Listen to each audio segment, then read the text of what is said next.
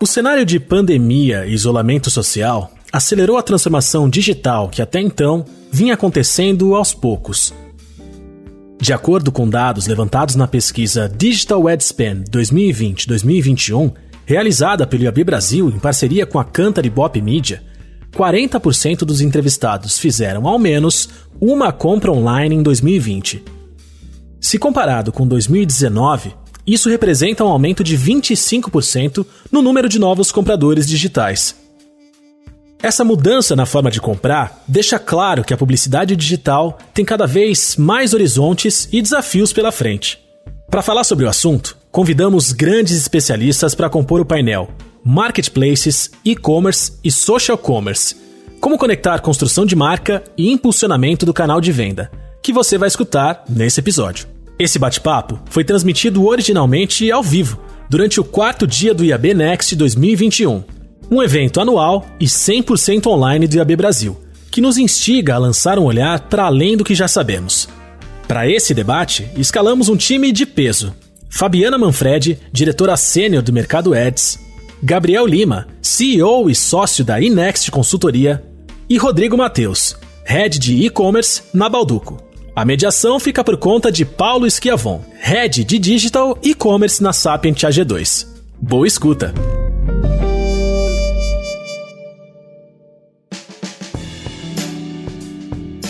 Bom dia, pessoal. Grande prazer estar aqui com todo mundo. Agradecer a toda a organização da IAB pelo convite e especialmente aqui aos nossos convidados, a Fabiana Manfredi, o Gabriel Lima e o Rodrigo Mateus. Obrigado, pessoal, por estar aqui hoje. A nossa ideia é fazer, obviamente, um bate-papo, a gente poder trocar um pouco de experiências e trazer aí é, novos conhecimentos para todo o mercado.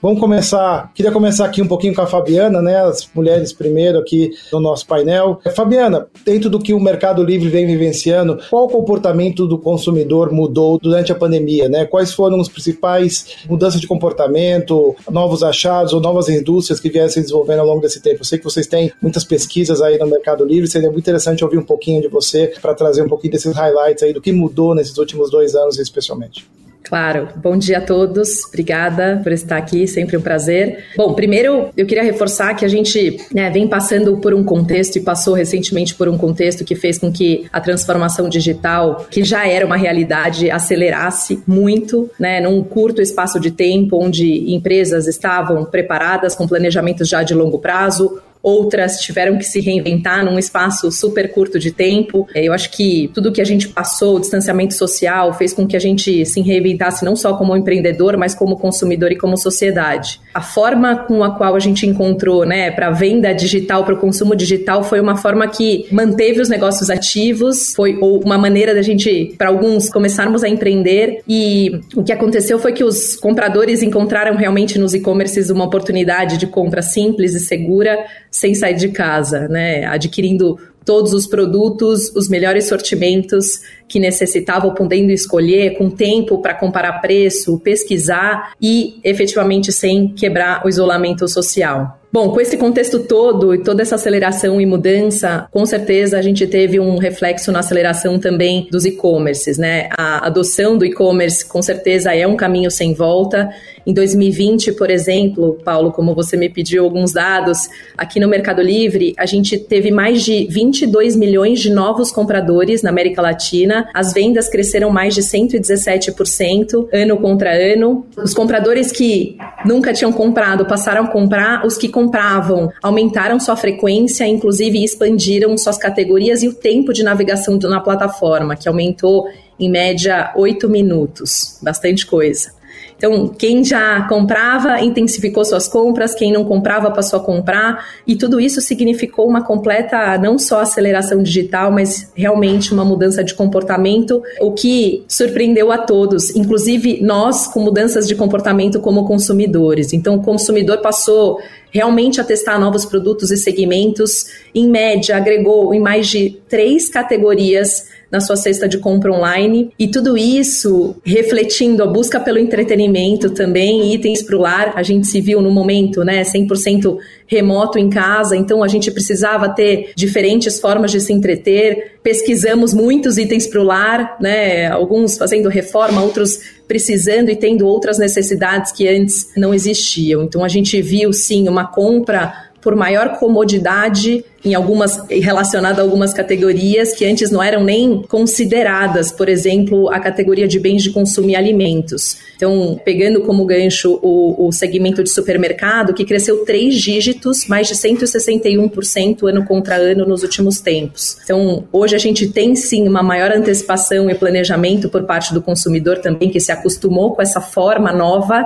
né, de consumir. É, e a gente tem aqui, em um estudo que a gente realizou, que 5 em cada 10 10 compradores se planejam já com dois meses de antecedência as suas compras, que antes eram por impulso, agora existe um planejamento, principalmente em relação a datas efetivamente mais importantes de maior concentração de compra, como uma Black Friday que está por vir aí. E para fechar, eu acho que tudo isso significou um grande desafio para as estratégias de marketing, que a gente não só teve que acompanhar as tendências, mas também se basear muito em previsões de comportamento futuro, né? Eu acho que essa é a chave de toda a mudança aí para as estratégias de tudo que a gente vem acompanhando e consumindo de forma diferente.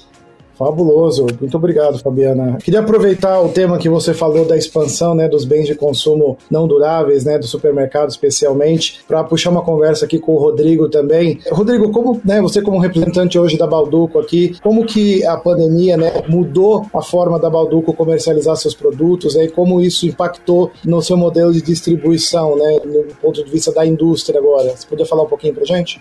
Claro, claro. Bom, bom dia pessoal. Prazer estar aqui com vocês. Falar um pouquinho dessa, dessa indústria que, como muita gente disse, era a última barreira do e-commerce, então a indústria de bens de consumo, produtos de baixíssimo valor agregado. Então acho que tem, tem mudanças que são da porta para dentro da organização, então isso tem um impacto muito rápido. Faz um ano, pouco mais de um ano que eu estou na Balduco e a gente acelerou várias frentes do ponto de vista de estrutura, do ponto de vista de pensamento de integração de canais e tudo mais. Sem esquecer que a gente está falando aqui da Balduco, que a gente conhece que está na prateleira do supermercado, mas também da nossa rede uh, de cafeteria, né, a Casa Balduco, que na verdade é um empório, que também teve que se adaptar. Então acho que são, são várias mudanças estruturais de processos e de mindset que a a gente tem dentro de casa, mas tem as mudanças que impactam da porta para fora. Então é que perfil de parceiros a gente precisa para essa nova realidade que se impôs e que se acelerou de uma forma muito, muito rápida, né? Então, eu estou aqui me preparando para com alguns pontos sobre esse painel e, se não me engano, quase 40% do, do meu budget para esse ano é sobre dados, é sobre inteligência, está super em linha aqui com o que Randall falou sobre, sobre o movimento de D2C da indústria. Obviamente que esse dado também tem um papel importante na construção da nossa, da nossa relação com o varejo, da nossa presença no varejo. Então, tem adaptações também necessárias e ajustes no que diz respeito à nossa relação com o varejo no geral, porque se hoje a gente tem players como o Mercado Livre e outros pure players que estão aí, a gente também tem o, o nosso bom e velho cliente que está lá e que sempre esteve com a gente e que também trabalhando para evoluir no canal digital. Então, tem muita coisa acontecendo ao mesmo tempo, tem muita adaptação sendo feita. A gente vê que, que alguns modelos, algumas iniciativas logo se mostram efetivas, legal, a gente acelera, outras patinam, então a gente joga fora e começa de novo. Acho que, acho que essa é a principal mudança, o tempo de resposta, a capacidade de resposta para esse surgimento no fim do dia desse novo canal é, que vinha de uma forma muito devagar, né? O supermercado online vinha de uma forma muito devagar, crescendo, mas se acelerou. E como eu, eu digo dentro de casa, quem gosta de ir no supermercado no fim do dia é a gente que vive disso, né? Acho que as pessoas, eu falo minha esposa, a maioria das pessoas que eu conheço, o supermercado é uma quebra na rotina, num, num, dia tão intenso, então acredito muito que cada vez mais as pessoas vão fazer compras online de supermercado, principalmente aquelas compras de abastecimento, né, de estocar. Então acho que tem todas essas mudanças aí acontecendo.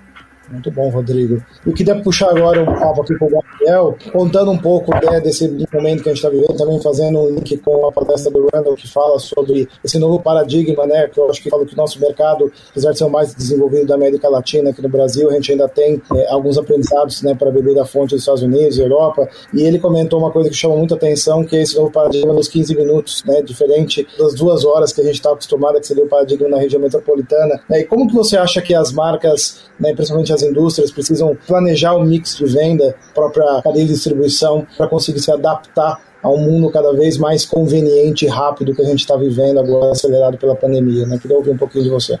Legal, excelente pergunta. Eu acho que, primeiro, essa questão da, da aceleração no tempo de, de entrega aí para poder potencializar a experiência do consumidor, que foi é, muito bem apresentada no painel anterior, de fato passou a ser uma barreira para poder diferenciar os negócios, né? E aqueles que vão ter um retorno superior são aqueles que vão conseguir entregar uma, uma experiência mais é, significativa para esse consumidor hoje, que a atividade dele é comprar online, né? É, também foi um, um ponto super importante mencionado. E assim, eu acredito que, de acordo com aquilo que a, que a Fabiana falou, da aceleração, da adoção do, dos canais digitais aí durante a pandemia, todo esse movimento do, do consumidor, né? As marcas e a, os anunciantes eles precisam estar preparados para esse, para esse universo, mas ele exige que você tenha uma competência de distribuição uh, que garanta que você vai conseguir entregar a experiência de forma adequada, senão você vai acabar gerando frustração e o, o, resultado pode ser ainda pior do que aquilo que foi pensado inicialmente, né? Então, a gente enxerga, né, e a gente entende que para é, você conseguir construir uma estratégia sólida de canais, né, você precisa primeiro definir quais vão ser os teus objetivos, né, é, do ponto de vista de mix.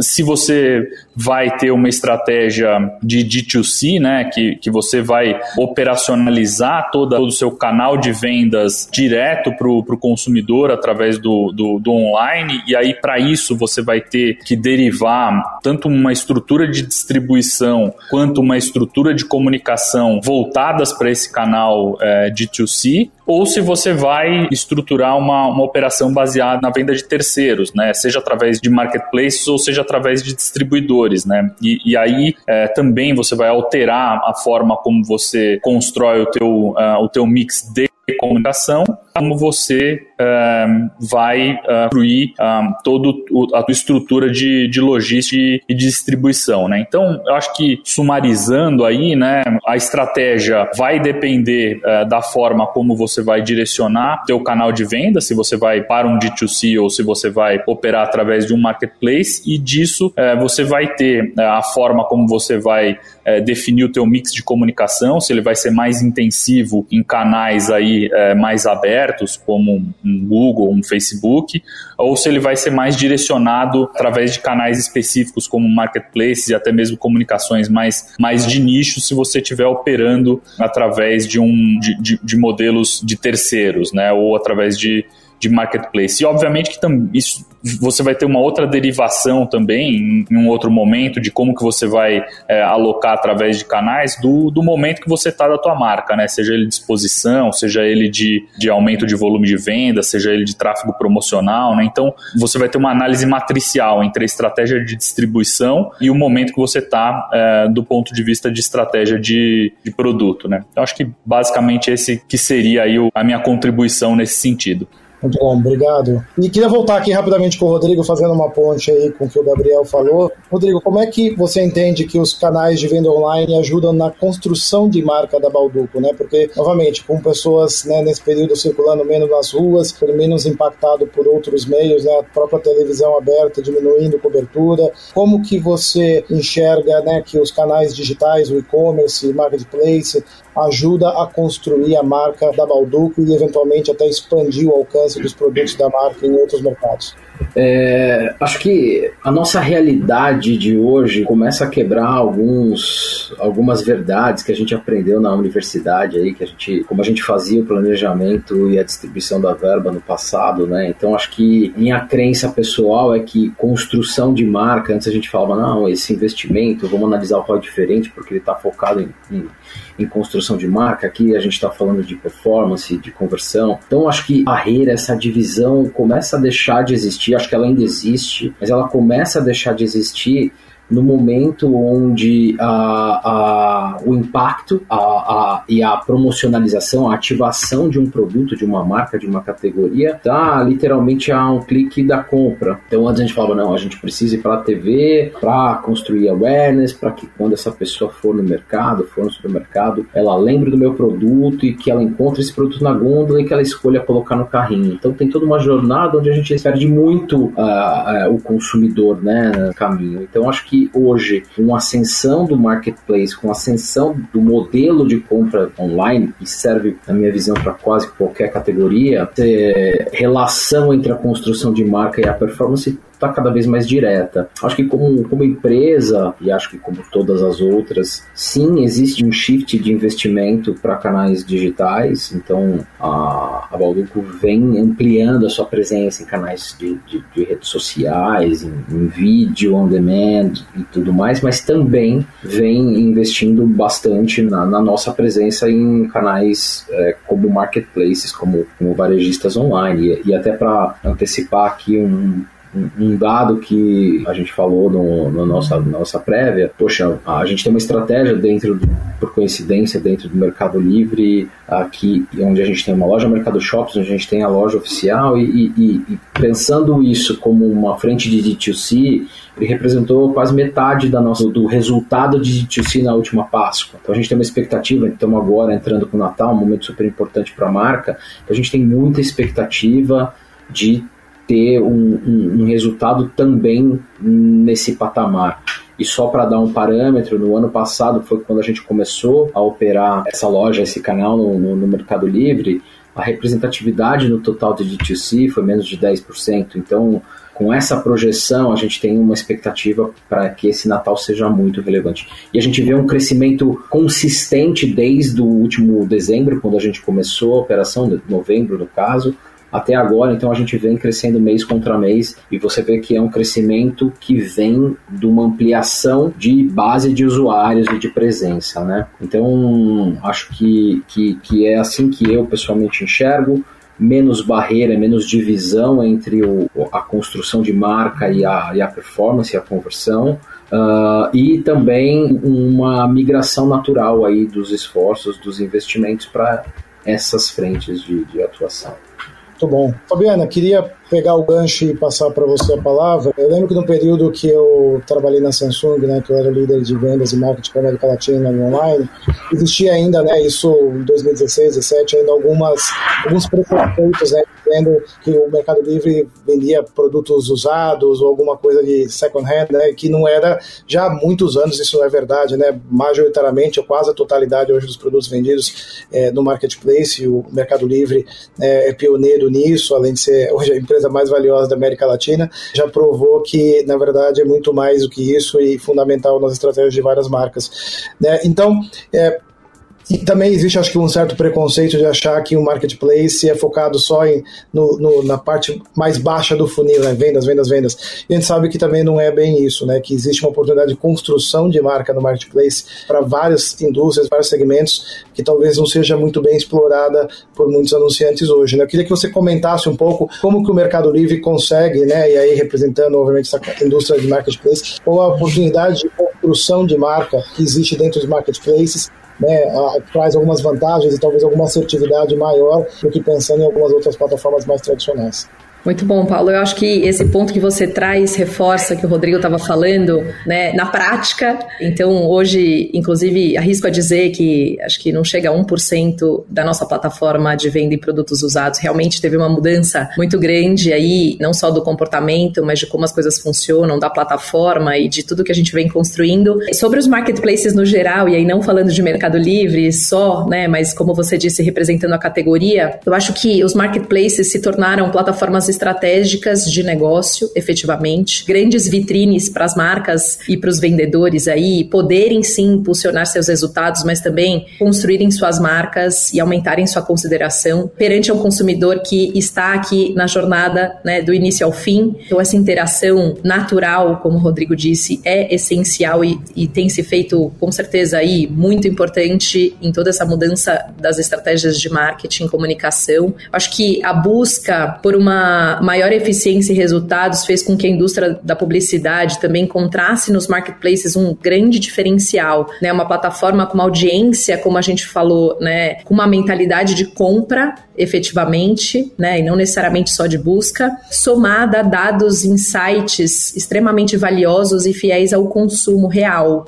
Né? Então, esse é o grande diferencial. O Rodrigo mencionou que boa parte do investimento dele é pautado em informações e dados, insights, e aqui nos marketplaces a gente realmente tem um potencial enorme e uma gama de insights proprietários muito vasta para que as estratégias se valham das melhores oportunidades. Então, para trazer alguns mercados aqui referência, né, nos Estados Unidos, por exemplo, o investimento publicitário no canal de e-commerce cresceu mais de 50% no último ano, então foi um crescimento estrondoso realmente. E como olhando para o share dos marketplaces no digital, a gente tem, por exemplo, a China com a Alibaba já representando 33% dessa fatia de todo o investimento no digital, e nos Estados Unidos a Amazon com 11% e aqui na América Latina a gente tem ainda 2% de representatividade. Então, com toda essa aceleração, com toda a mudança que aconteceu e todos os resultados que os marketplaces vêm entregando para a construção de marca ou para impulsionamento de vendas, a gente tem um caminho ainda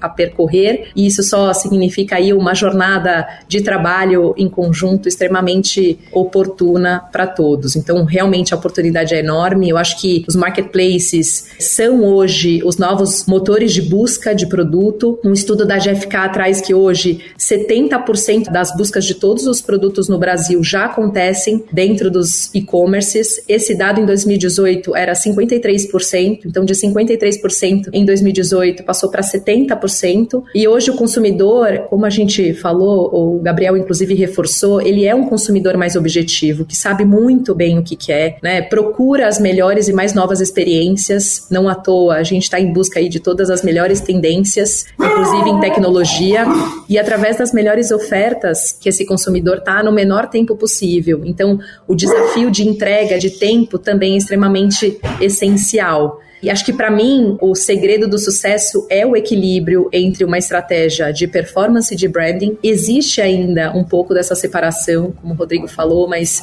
a ideia é que não exista mais, porque o consumidor não se divide onde ele está e o que ele procura e como. Então a gente poder, como anunciante, marca ou vendedor, acompanhar essa jornada aonde o consumidor está do início ao fim é o que é o que vale, é o que, que realmente é essencial. Então, sim, a gente está como anunciante vendedor em busca do aumento de vendas, mas as pessoas só consomem aquilo que elas acreditam, se identificam e consideram. Então, a construção de marca é extremamente essencial para o impulsionamento de vendas também, né? Então, acho que eu não vejo mais essa separação. Eu acho que eu vejo estratégias complementares sim, e nos marketplaces isso tem se mostrado cada vez mais integrado, porque o consumidor está aqui buscando comprar comparando, comprando, recomprando, aumentando a frequência de compra, descobrindo novos produtos e categorias. Então, dificilmente essa separação de jornada acontece aqui nos marketplaces ainda. Muito bom. Eu queria manter com você, Fabiana, como que o marketplace, como o Mercado Livre consegue ajudar com dados os, os grandes anunciantes, especialmente. Né? A gente sabe que, obviamente, existem ferramentas aí do mercado que apoiam o pequeno e médio anunciante, mas especialmente para os grandes anunciantes. Como o Mercado Livre consegue ajudar com informações? Né? Que tipo de informação estratégica o Mercado Livre consegue apoiar é, as indústrias e, e os grandes distribuidores para alavancar também a inteligência de mercado aí do lado de vocês? Claro. Então, como eu disse, os marketplaces hoje são extremamente estratégicos porque possuem dados insights proprietários realmente fiéis ao consumo e jornada de compra, o que permite uma tomada de decisão muito mais rápida e ágil, né, com correções possíveis de rota durante as estratégias. Então, aqui e em todos os marketplaces, mas falando né, por nós, a gente consegue sim entender o comportamento do consumidor, analisar as tendências de busca e compra, comparar o consumo entre datas regulares, por exemplo, dia a dia, ou ocasiões especiais, exemplo, uma Black Friday, um Dia das Mães. A gente tem informações desde o primeiro contato da audiência com a categoria, a gente, quando olha para consideração, a gente consegue entender quanto tempo esse consumidor fica no site, por quanto tempo navega, quantos anúncios visita. A gente sabe que um consumidor, em média, chega a ver 80 anúncios até efetivamente decidir pela compra, por exemplo. Em relação ao entendimento da compra em si, a gente sabe quanto tempo ele levou efetivamente da busca até a compra, ou seja, durante toda a jornada, o que ele fez, quais marcas considerou antes de efetivar a compra. Então, é, a gente sabe que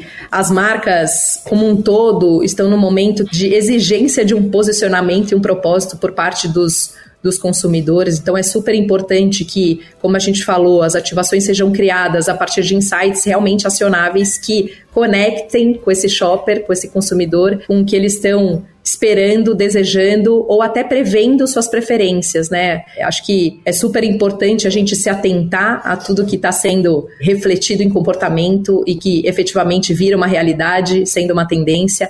É importante que a gente se planeje, se antecipe a tudo isso, né? Eu sei que é difícil, é um grande desafio, é para todos mas com todos esses inputs de dados né, comportamentais que aconteceram e todas as informações, referências e outros dados que a gente consegue prever comportamentos futuros, eu acho que unindo essas duas frentes com objetivos assertivos e acompanhando toda essa jornada do consumidor, eu acho que realmente é o que faz diferença e é onde está toda a riqueza principal dos marketplaces nas estratégias de comunicação e negócio. Gabriel, queria aproveitar uma pergunta aqui que veio da nossa audiência. O Pedro Silva perguntou né, como é que a aceleração da transformação digital no varejo pode impactar mudanças nas grandes datas do calendário comercial, né, como exemplo Black Friday que está chegando. Né? Então eu queria que você né, fazendo o link com essa pergunta do Pedro aqui sobre essa questão de planejamento, como é que as, os anunciantes né, podem se estruturar para planejar os investimentos em diferentes plataformas, né, usando a parte de social media também como um suporte, os próprios marketplaces, como a gente explicou agora, é, ou em publishers mais tradicionais, como que seria o processo de priorização e planejamento é, dentro das diferentes plataformas sobre a ótica da comunicação para aproveitar esses calendários especiais? Legal, excelente pergunta e, e, bastante relevante, né? Eu acho que, primeiro, o investimento em comunicações em canais como marketplaces e mídias sociais, ele deve ser always on, né? É, ele não deve ser pautado por datas específicas ou por algum tipo de sazonalidade. Isso acontece basicamente pelo motivo que o consumidor está lá, né? É que nem a Fabiana trouxe, né? Da, dos consumidores terem a intenção de compra dentro dos marketplaces, né? Eles estarem com esse mindset, né? Então, você comunica comunicar dentro de um canal como esse, você está é, ajudando no teu processo de construção de marca e, e num momento que a pessoa está com uma cabeça de compra, né? Então é, é fundamental que você é, mantenha dentro da tua estratégia um investimento em comunicação perene através desses canais, né? E, e aí falando mais especificamente de de social, né? É, eu acho que hoje é, boa parte do, do processo de, de construção de, de, marca na cabeça das pessoas acontece através desse canal. Ele é muito mais distribuído, né? Diferentemente do que a gente tinha é, no passado aí, que os canais eles eram mais é, menos personalizáveis no sentido de como que você é, construía a comunicação e como que você passava a mensagem. É, hoje esse canal é, ele é muito mais orgânico nesse sentido, né? Então eu, eu vejo que existe a necessidade de você estar tá constantemente comunicando comunicando, seja através de canais como Marketplace, seja através de, de canais como, como mídias sociais, você personalizando para poder granularizar a forma como você executa a tua, a tua comunicação. E eu não sei dizer se é, é mais ou se é menos complexo do que, do que a gente tinha no passado, simplesmente é diferente e a gente tem as, as tecnologias e os mecanismos para poder conseguir executar isso e coordenar tanto as, as verbas quanto a, a comunicação entre os diferentes canais. E acho que para finalizar aí essa questão das, é, das datas comemorativas, acho que tem duas coisas interessantes. Né? A primeira delas é que é, hoje a gente consegue, com essa maior granularização é, se concentrar mais é, nas datas que são de fato relevantes para o seu modelo de negócio. Eu acho que assim, a gente tem até o próprio exemplo do, do Rodrigo aqui da, da Balduco, que Black Friday, obviamente, é uma data bastante importante, mas eles vendem um modelo de negócio que tem uma sazonalidade muito forte aí, principalmente em, em Natal, né? E a gente tem alguns outros segmentos, alguns outros modelos de, de negócio que não necessariamente o Black Friday é a data mais importante. Ela é relevante para bens de consumo, para algumas categorias de CPD aí e tudo mais, mas hum, obviamente que uh, tem outras, outras marcas e outros segmentos que têm uh, outras sazonalidades, né? A gente pega um exemplo de material escolar, vamos supor, uh, você tem um foco maior aí no, no começo do ano do que no, no, Black Friday, né? Porque você tem todo um período de volta às aulas e etc. Então, é, assim, eu acho que o poder que é, o digital traz através da, de toda essa granularização e a possibilidade de personalização é que você consiga adaptar a tua estratégia para é, são mais relevantes para o teu negócio. Então, acho que esse que é o complemento aí da, da pergunta. Muito legal. Queria trazer aqui para a tela a Fabiana e o Rodrigo agora de volta, os dois. Fabiana, você poderia comentar como que funcionaria então esse investimento Always On, como o Gabriel falou, e acho que o Rodrigo também gostaria de ver na sequência, se ele pudesse comentar. Né, a gente falou, obviamente o evento da IAB vem falando sobre a questão do First Party Data, a importância, o, o Rano também trouxe né, como é que você conecta a sua estratégia de first party data dentro desse contexto de investimentos que o varejo precisa manter, que é um pouco diferente do, das, das típicas campanhas, né, dos fights que a gente costuma enxergar para as campanhas mais de awareness ou posicionamento de produto, né? Se a Fabi e na sequência o Rodrigo puderem comentar, agradeço. Sim, claro. É, o que o Gabriel falou é extremamente importante e eu acho que com a aceleração das compras no digital, isso se refletiu numa pauta para o varejo também extremamente diferente. Né? A gente tem as datas, sim, de maior importância, de acordo com as categorias e com tipo de produto tendo uma sazonalidade, porém, com essa aceleração e com esse novo comportamento do consumidor ainda mais digital em momentos always on, como o Gabriel disse, fez com que a gente também trabalhasse datas diferentes, né? Então, por exemplo, a gente tem, além do calendário tradicional do varejo, no Mercado Livre, a gente tem as nossas datas de descontaço, que a gente fala, que foram datas criadas com grandes ofertas, uma vez que já existe uma aceleração de compra digital, né? Para que a gente não faça com que o consumidor espere espere as datas principais, né? Mas para que ele também tenha ofertas interessantes em outros momentos, em momentos always on. Então, acho que algumas categorias vêm crescendo e muito, né? Quando a gente olha, por exemplo, para as oportunidades, elas são diversas. Na categoria de beleza e cuidados pessoais, por exemplo, no Brasil, a gente teve um aumento de mais de 63% no número de pedidos. Casa, móveis e decoração, que acho que todo mundo passou por isso, né? Como consumidor,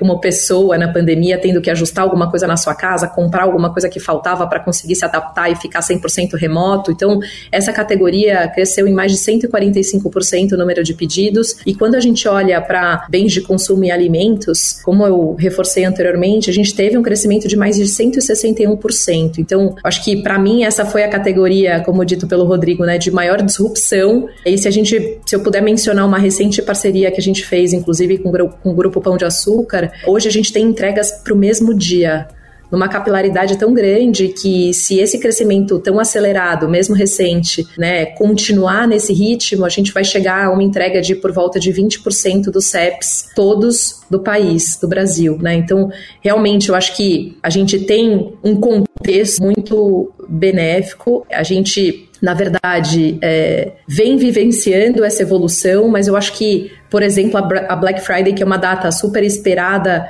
não só pelo varejo, mas pelos consumidores, vai ser sim a maior, a Black Friday mais digital da história. Né? A gente sabe que os produtos de tecnologia, por exemplo, de consumer electronics, são altamente comprados e buscados, mas a gente com certeza vai ter outras categorias aí que vão elevar o, volume de buscas, seja em eletrodomésticos, moda ou beleza, itens de móveis, casa e decoração, como eu falei. Eu acho que a gente com certeza vai ter muita novidade, muita surpresa e muitas novas tendências que com certeza virarão realidade. Então, acho que a gente está num momento, inclusive, de descoberta aí de todas as mudanças que estão por vir, é, versus todo esse contexto que a gente vem vivenciando como compradores, consumidores, marcas e vendedores. Rodrigo? Só para fazer o ponto do crescimento que a, que a Fabi falou aqui, historicamente o, a gente também é, as duas principais datas sazonais para a gente, claramente Natal e depois Páscoa. E historicamente a Páscoa representa mais ou menos 9 a 10% do faturamento de Natal,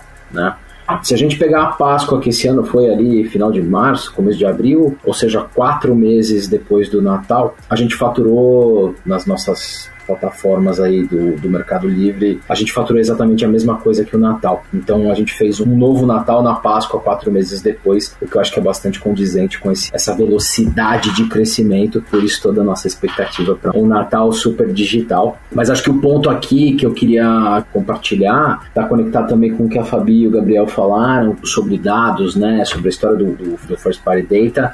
A gente através das plataformas de e-commerce, seja o canal de 2C direto que a gente tem, seja a nossa interação com marketplaces ou, ou qualquer outro, a gente consegue conectar uh, dois mundos que sempre tiveram um pouco separados e que, que um era todo o insight relacionado ao, ao, ao mundo da, da publicidade, né? Então, ah, a gente acredita que essa massa de pessoas tem esse determinado tipo de comportamento, por isso eu vou comunicar para ele dessa forma, com esse, com esse approach e do outro lado os dados que a gente tinha do varejo, né? Então, todos os KPIs de share, de mixidade, de ruptura e assim por diante. E esse ciclo de sell-in e de sell-out, então a, a, gente vai lá, a gente faz o sell-in, a gente vende para o varejista, esse varejista recebe isso muitas vezes no centro de distribuição central, distribui nas lojas. Isso tem um pacing, né? tem um tempo de acontecer e não necessariamente ele acontece 100% organizado. Então, muitas vezes a gente com chapéu de, de um lado um chapéu de publicitário, do outro um chapéu de vendedor, investia em comunicação e gerava um, um, resultado não tão bom porque não necessariamente o produto tá ali, tá, tá na gôndola, tá bem exposto. E acho que com o, a ascensão do, do, do, do comércio digital, pensando mais uma vez no negócio de supermercados, acho que a, a beleza da coisa é os insights, como a Fabi falou, os insights de, de, do, do, de publicidade estão ali, são cada vez mais ricos, cada vez mais verdadeiros e com uma massa amostral gigantesca, mas os dados de comportamento de consumo estão muito próximos, estão ali do lado. Então, por que que eu vou fazer no limite, né?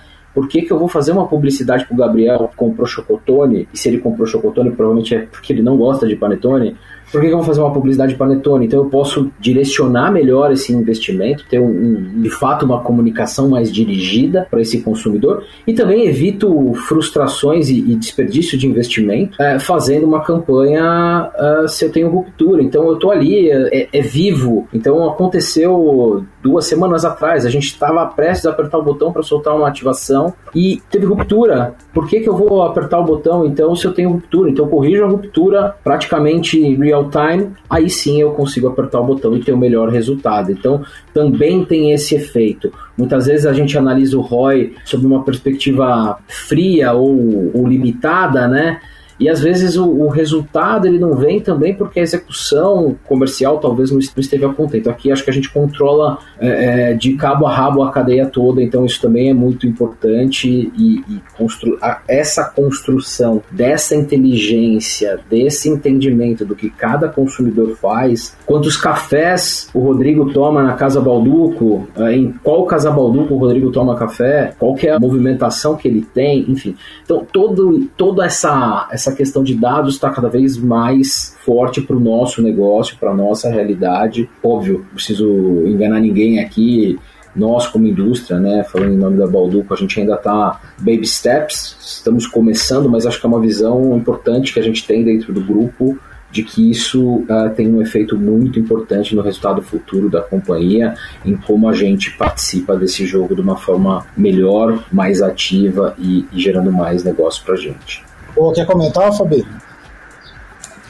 Eu queria só adicionar um ponto a que o Rodrigo está falando que é super importante, que é também nós, como profissionais de negócio, comunicação e marketing, termos né, essa cabeça aberta, inclusive não só para ler os aprendizados, prever as tendências, mas também ter agilidade, né? Como o Rodrigo falou, de mudanças de rota durante. Né, eu brinco aqui com o time que a gente segura no avião voando e vai junto, assim, e, e realmente tenta capturar todas as melhores oportunidades ou corrigir rotas se eventualmente seja se faz necessário. Então, acho que a gente também, do lado de cá, poder ter essa abertura ao aprendizado e ter, poder ter essa conexão né, como parceiros de negócio, uma agilidade é extremamente essencial para que realmente a gente seja mais assertivo quanto às estratégias na aderência ao consumidor e na consideração para uma futura compra, com certeza.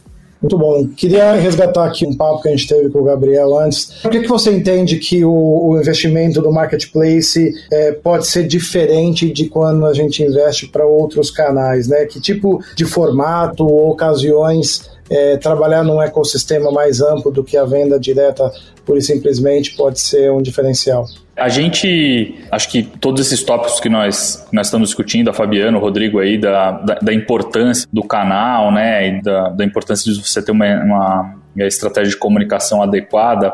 Agora, para que a gente tem que tomar um cuidado que para que isso possa ser efetivo, né, o, o, marketplace ele tem algumas características que são, são peculiares, né, do, do canal.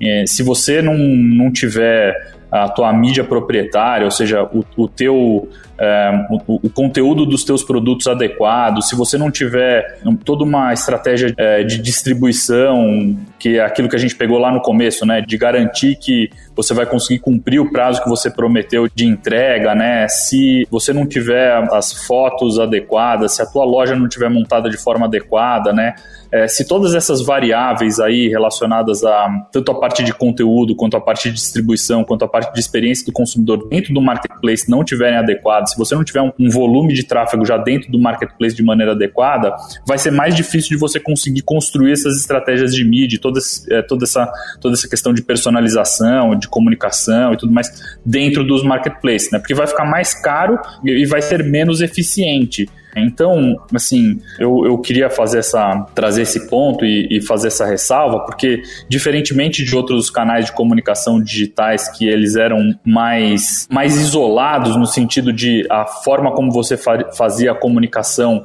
é, tinha menos impacto em outras ações que aconteciam no mesmo momento, é, isso não acontece dentro do. Isso acontece menos no digital já e acontece menos nos marketplaces, né? A gente tem que lembrar que você está fazendo a comunicação ali, por mais que você esteja fazendo uma comunicação eventualmente que não seja tão voltada para o final de funil, que seja mais voltada para a questão da, é, do reconhecimento, da lembrança ou da formação da da marca, o consumidor vai estar com o produto disponível ali para poder comprar se ele quiser. E eles são cada vez mais imediatistas, né? Então, eu, eu acho que é, é, é fundamental se fazer essa amarração para que você consiga é, pautar a tua estratégia de, de comunicação dentro desses canais, né? Muito legal. Queria voltar para o Rodrigo, também resgatar um papo que a gente teve aí um pouco antes do evento. Né? Você havia comentado que a Baiduco hoje não investe mais por tipo de canal, né? A estrutura de definição de investimentos não obedece mais essa tradicional divisão de investimentos, como assim dizer. Né? E também comentou um pouco sobre as integrações entre marketing, tecnologia e vendas né, que a indústria vem passando para se adaptar a esse novo cenário competitivo. Gostaria de ouvir, na verdade, de você, se puder compartilhar um pouquinho para todo mundo, porque eu acho que várias indústrias estão passando por esse momento e a experiência pode ser muito rica de como que uma empresa tão tradicional vem conseguindo quebrar esses silos, né, essas divisões para trabalhar de uma forma mais integrada e sinérgica com esse novo momento de consumo que a gente vem vivendo, que está muito mais consolidado. Legal, Paulo. Acho que assim, historicamente, para quem está na, na indústria, né, para quem está do lado da indústria, geralmente a gente tem três grandes bolsos de investimento. Então você tem lá o investimento de marketing, que está sob a gestão claramente de marketing, o investimento comercial, que é, é a verba que alimenta toda, toda a relação com, com o varejo e tudo mais, onde a gente tem as eventuais rebaixas e coisas do gênero, e tem a verba de trade, né? Então sempre teve um pouco dessa, dessa divisão desses três bolsos e que a composição da verba na maioria da indústria ela é construída baseada em histórico, né? Então acho que é pouco comum, pelo menos aqui no Brasil, a gente fazer todo ano um zero base, como talvez deveríamos. E acho que muito por muito tempo também a gente se pauta no, no fair share. Então, ah, se determinado canal me representa tanto do volume, eu atribuo a esse canal essa representatividade do investimento proporcional ao que eu preciso construir. Então, essa lógica está longe de estar 100% quebrada, mas as discussões que a gente tem provocado dentro do, do, do board, dentro da, da, da companhia, é coisas do tipo. Então, quando eu vou fazer uma comunicação no marketplace, eu estou ativando o meu canal, meu D2C, meu canal direto com o consumidor, mas no limite, dentro do marketplace, tem clientes meus que vendem os nossos produtos. Então tem uma primeira camada que no limite eu estou discutindo que quando eu faço uma ativação dentro do, do, do marketplace, eu estou ajudando o meu cliente a fazer sellout também. Então, por essência, essa é uma verba de trade, essa é uma verba comercial. Então começa a ter esse tipo de questionamento, né? Que não é que tem uma resposta objetiva, não é que está pronto. Isso mexe com toda uma estrutura de como que o, o, negócio gira, né? Como a rodinha gira, e que a gente precisa aos poucos ir questionando e quebrando e resetando esse, esse modelo. Mas também, quando eu estou lá no marketplace, a gente está fazendo construção de marca, né? A Balduco, entre outros objetivos, quer estar tá mais próximo de um consumidor mais jovem, do, do, do, do shopper mais jovem. Então eu estou lá. Então também é verba de marketing. Quem que paga essa conta? Então eu acho que dentro da, da, da minha unidade, a gente gente já tem um bolo só, né? Só que é uma partezinha ainda do, desse, desse bolo todo e que tem um pensamento muito menos de fair share e muito mais de potencial. Então, que potencial esse canal, que potencial essa frente de, de negócio tem para eu tomar a decisão de investimento, muito menos no que ele é hoje. Então, isso, isso impõe aí uma lógica de que os canais digitais, e os canais digitais para nós na Balduco uh, são três, né? Então, nossa frente de 2C, nossa relação é, com o varejo, nosso desenvolvimento comercial com, com o varejo online, seja ele é, um varejo tradicional, seja ele o pure player, o, o marketplace, e a frente B2B. Então, como que a gente distribui esses dinheiros baseado não só numa lógica do que ele é hoje, mas do que ele vai ser daqui três anos, nem, nem olhando no espectro de, de longo prazo. Então, acho que eu gosto muito desse exercício de questionar o como a gente faz as coisas, como a gente, por que, que a gente faz as coisas e toma as decisões do jeito que a gente toma. Então, acho que esse é um, é um ponto que eu, que eu, que eu sempre trago e que eu divido aqui com, com a audiência, que eu acho que a gente tem que se questionar, assim, essa repartição do investimento, para onde a gente, como a gente melhor investe, como a gente melhor tira resultado desse, desse investimento. O que para mim é muito legal como profissional, como quem está aí nessa batalha há 20 anos construindo o mercado digital, né? Acho que todos nós aqui de alguma forma estamos no mesmo barco e é legal de participar disso, de fazer isso acontecer. Eu queria aproveitar aqui uma pergunta da audiência para o Gabriel. Gabriel, o Moisés perguntou aqui para a gente, né?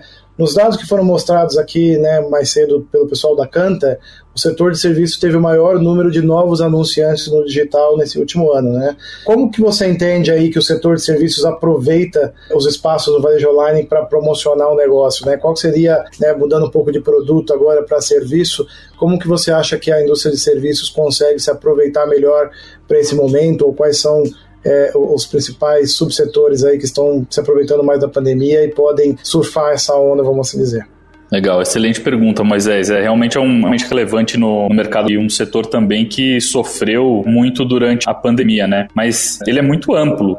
Então, quando a gente fala do setor de serviços, a gente tem desde serviços financeiros, setor bancário, passando por uh, bares, restaurantes, chegando até serviços de limpeza, serviços hospitalares. Então, assim, é um, é um negócio muito, muito abrangente e que a gente precisa eventualmente descer alguns níveis para poder começar a ter luz em algumas, algumas respostas. Então, o setor de é, serviços financeiros, por exemplo, ele pode ser muito beneficiado com esse crescimento do comércio eletrônico e, e a gente vê diversas formas de comunicação acontecendo dentro dos diferentes canais dos canais digitais, seja é, através de canais mais é, tradicionais, digitais aí, ou seja menos, mesmo através de próprias operações de, de comércio eletrônico, com o oferecimento das, das, das soluções é, financeiras aí de, é, através da, da comunicação nesses canais. Se você pega os serviços de bares e restaurantes, acho que a gente teve uma. É, a pandemia também trouxe uma dança disruptiva na forma como eles operam os modelos de negócio. A gente tem alguns players aí de, de delivery apps, né, de aplicativos de, de entregas que têm crescido de forma também bastante substancial, alguns como iFood, como, como Rappi, né,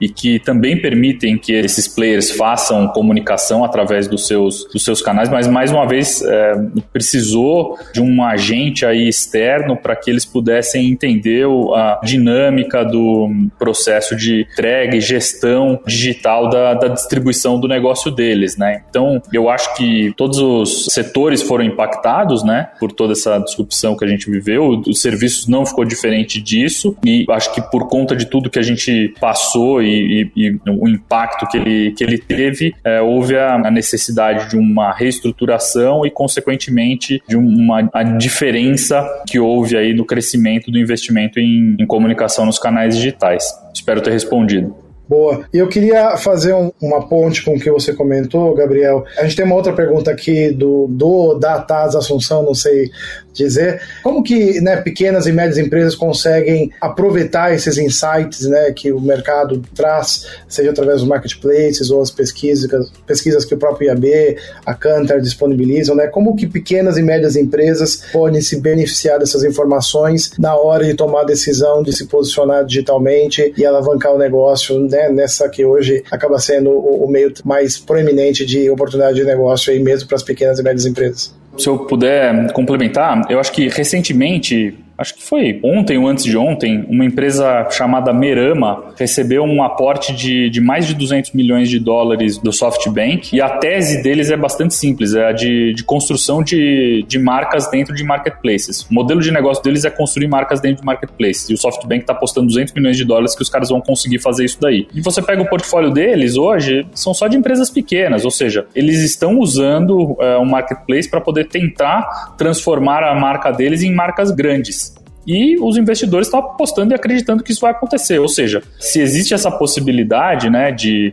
de construção das marcas dentro dos marketplaces para e, e, foi vista por, por investidores com valor, com certeza é, de pequeno e, e, de médio porte podem se usar, se alavancar e se usar é, dessas plataformas para poder poder crescer. Acho que inclusive essa é uma das grandes belezas dessa nova economia, né? A idade de nós usarmos a infraestrutura que já foi criada e já foi construída por alguém para poder construir coisas em cima. É, eu acho que isso não vem de hoje. Isso, quando a, a Apple lançou a App Store e permitiu que qualquer desenvolvedor pudesse subir uma aplicação, na verdade, os desenvolvedores eram pequenas e médias empresas que estavam lá colocando as aplicações deles e, fazendo o negócio crescer. E daí surgiu é, WhatsApps, Instagrams, TikToks e outros da vida.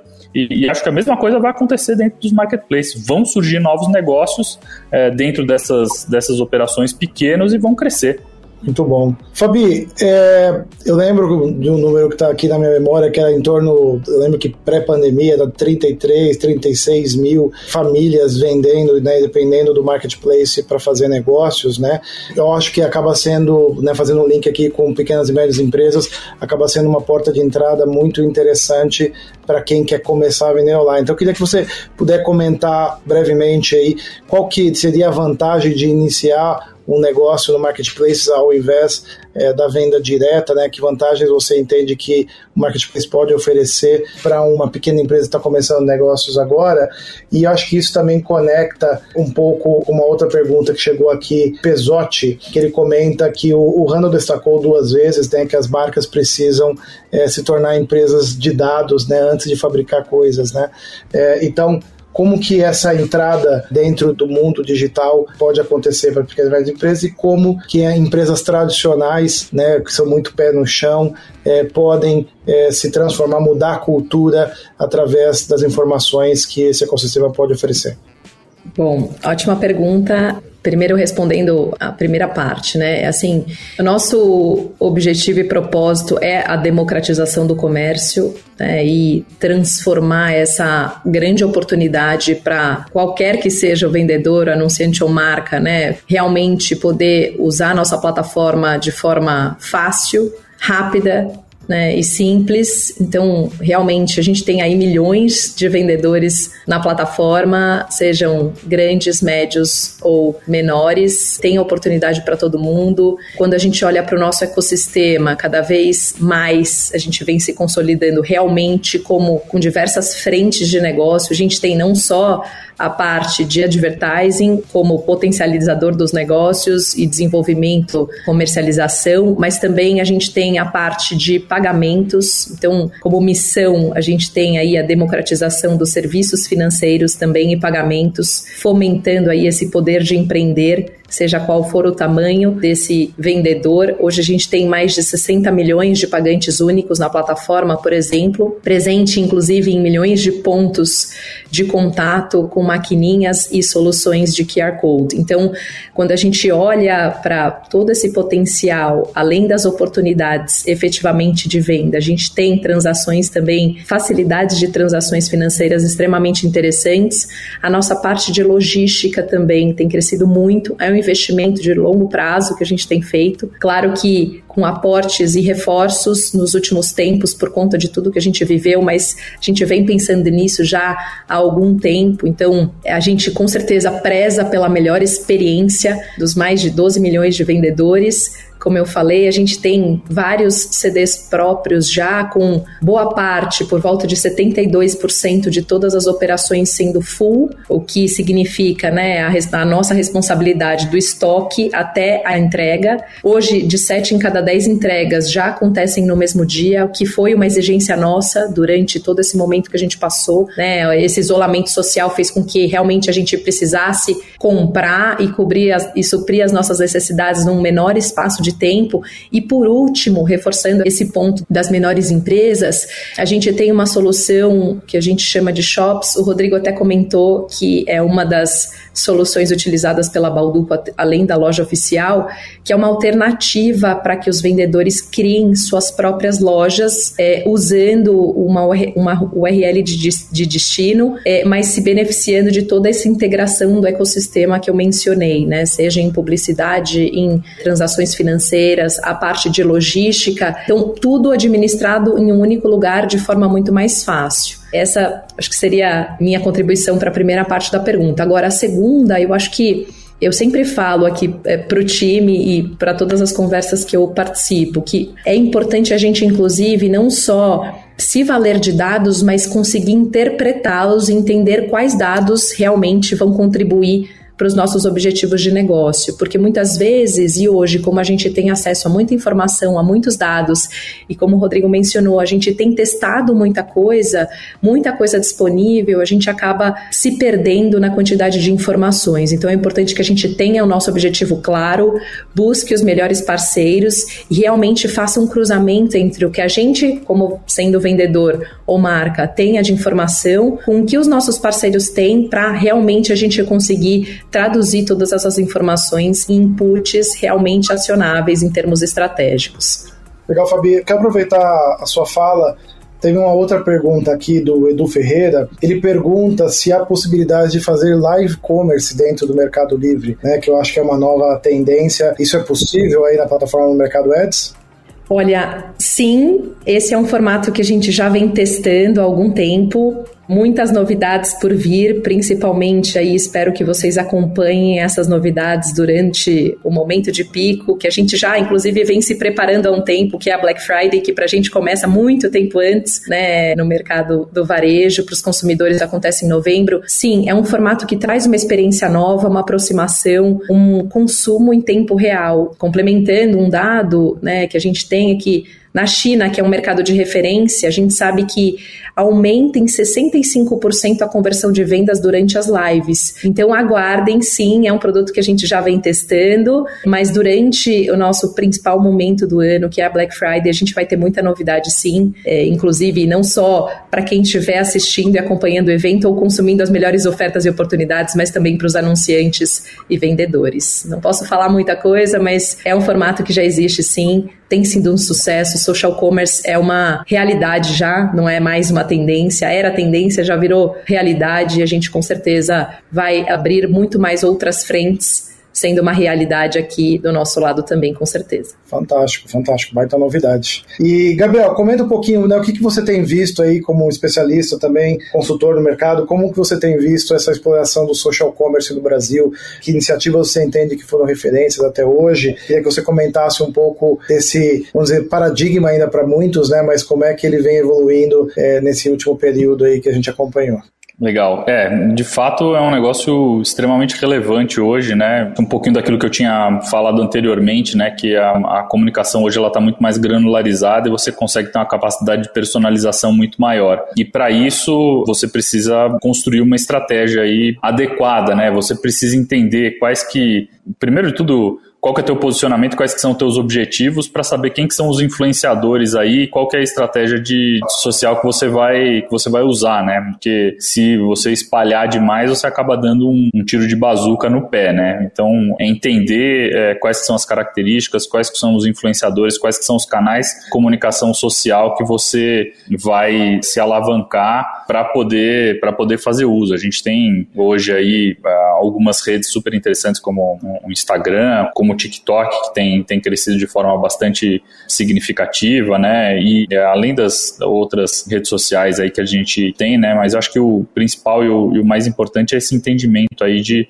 quem que são os influenciadores que vão trabalhar aí a, a, tua marca de, de forma mais adequada, né? Eu acho que queria falar que é, um caso de exemplo são, são inúmeros, né? Mas eu gosto muito das ações que têm sido feitas com, com arrobas, né? E não com, com influenciadores que são pessoas, né? Então, é, você pega alguns casos aí de perrengue chique, de elevador da Faria Lima, é, entre outros que não são pessoas, né? Que é, são são personagens ali que são construídos em cima de determinadas, é, determinados grupos de interesse, determinadas características de interesse e que é, têm tido um, um, sucesso e uma repercussão para os, os investimentos em comunicação exatamente por, por essa questão de, de, granularização né, e de alinhamento com determinado tipo de interesse do, do teu posicionamento que são super positivas. Né? Então, eu, eu acho que tem um lado que é essa questão do, dos, de, de você pegar as pessoas e os, e os próprios influenciadores e é, também trabalhar com micro-influenciadores, influenciadores que não têm um volume tão relevante, mas que é, servem para poder fazer com que, que, a sua mensagem ganhe a reverberação necessária dentro da rede social. E do outro lado essa questão de, de trabalhar aí os,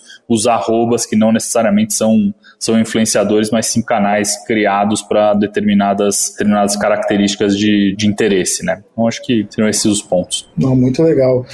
Rodrigo, lá ainda Balduco, vocês têm explorado o uso de influenciadores, né? Como que como que isso tem funcionado. Né? Eu falo que, principalmente para quem é menos experiente no ecossistema, poder mensurar o valor de investir num influenciador é um pouco mais complexo. Né? Queria que você trazer algum exemplo aí de experiência e como é que isso pode ou não funcionar para indústrias como a Balduco, seria muito interessante para compartilhar.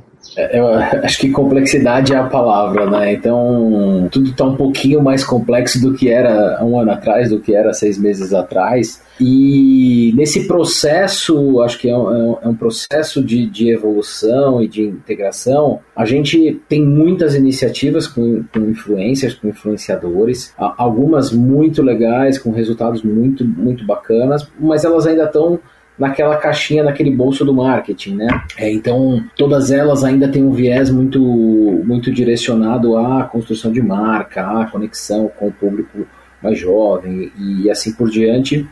Mas tem, um, tem uma história muito legal aqui para compartilhar com vocês, que é a gente tem o Choco Biscuit, né? E, e, no ano passado, tem na temporada de inverno, a gente viu a tendência lá dos Estados Unidos do s'mores, né? Que basicamente é um biscoito com, com chocolate e é, o marshmallow tostado e falou, vamos fazer uma ativação para influenciador, né? Então a gente montou um kit com biscoito, com marshmallow e um maçarico Cara, isso foi um sucesso gigantesco, assim, do ponto de vista de visibilidade, do ponto de vista um monte de gente mandando inbox perguntando onde comprava, se existia isso. Então, no fim das contas, é uma ação de influenciador que abre uma porta para a gente discutir uma possibilidade de negócio no fim do dia, né? Porque no fim do dia, se eu tivesse na prateleira aquele kit para vender, muito provavelmente eu teria vendido bastante. Então acho que isso, isso é muito legal do ponto de vista de tentar conectar essas iniciativas que estão a cargo de, de, de construção de marca, de branding, de iniciativas de redes sociais, com possibilidade de, de negócios. Acho que a gente sim, a gente aí para esse Natal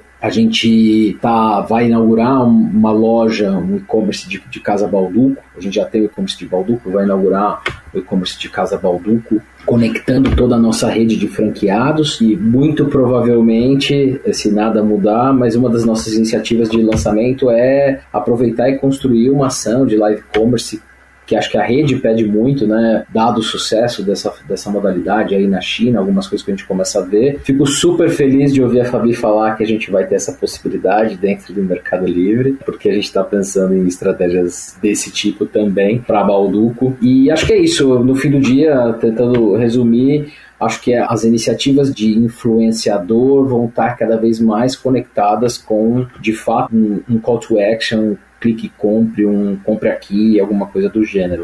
Muito bom, gente. Bom, está aqui nos últimos minutos, eu queria propor é, um desafio aqui para vocês três. Se puder, Fabi, na sequência, Gabriel, por último, Rodrigo, três palavras-chave que quem está envolvido aí na área de negócios digitais, marketing, vendas, não podem esquecer na hora de fazer a sua estratégia digital. E vão tentar não repetir. Vai lá, Fabi, três palavras-chave. Vamos lá, ainda bem que eu vou começar. é, eu diria conhecimento do consumidor com profundidade, antecipação às necessidades e preferências e a flexibilidade a mudanças. Muito bom. Gabriel? Pô, Fabi, você falou todas as minhas não, brincadeira. é, eu acho que, primeiro, experiência, é, tem que se concentrar na, na questão da experiência. Em segundo lugar, é, empatia. Eu acho que a gente tem que construir empatia através desse, desse canal digital que é o que a gente está, que é onde a gente vive hoje e eu acho que a gente vai viver ainda por um, por um bom tempo. E, por fim, a personalização. Eu acho que se a gente conseguir gerar uma experiência personalizada com empatia, vai conseguir fazer o que a gente precisa. Muito bom. Porque ficou numa sinuca, hein, Rodrigo? Vamos lá. Essa não tava no script, porra. Tô aqui já suando. Acho que não. Primeiro de tudo, eu acho que é a palavra-chave. É, uma é curiosidade, então acho que a gente precisa ter curiosidade para é, questionar. Acho que a segunda é desaprender. Eu tenho falado muito isso. Então, como profissional, a gente aprendeu a fazer as coisas de um determinado, uma determinada maneira. Como indústria também, então vamos desaprender um pouco. E acho que a terceira tem uma frase, tem um que eu ouvi de uma apresentação no Google e que virou um mantra que é, no fim do dia, é um ecossistema aberto. Acho que é a realidade do futuro do varejo. É um ecossistema aberto. Inclusive, quando eu, dentro das minhas apresentações, essa parceria uh, entre Pão de Açúcar e Mercado Livre é como eu exemplifico esse pensamento de ecossistema aberto. Então, vamos reinventar. Muito bom. Bom, gente, muito obrigado pelo tempo de vocês, foi fantástico. Pena que a gente tem limite de horário, mas vamos continuar esse papo aí no paralelo com todo mundo. Obrigado, pessoal do IAB, obrigado a todos aí pelo convite, um grande abraço, um bom dia para todo mundo.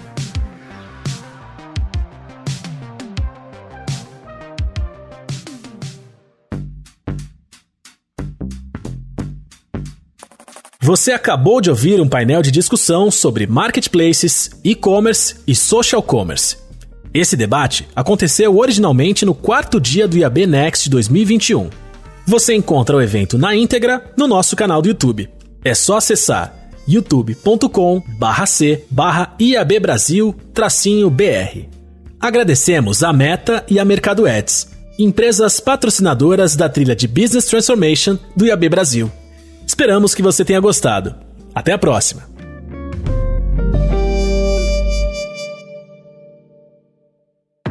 Esse podcast foi produzido e editado nos estúdios da Audio Edge, uma empresa Cisneiros Interactive.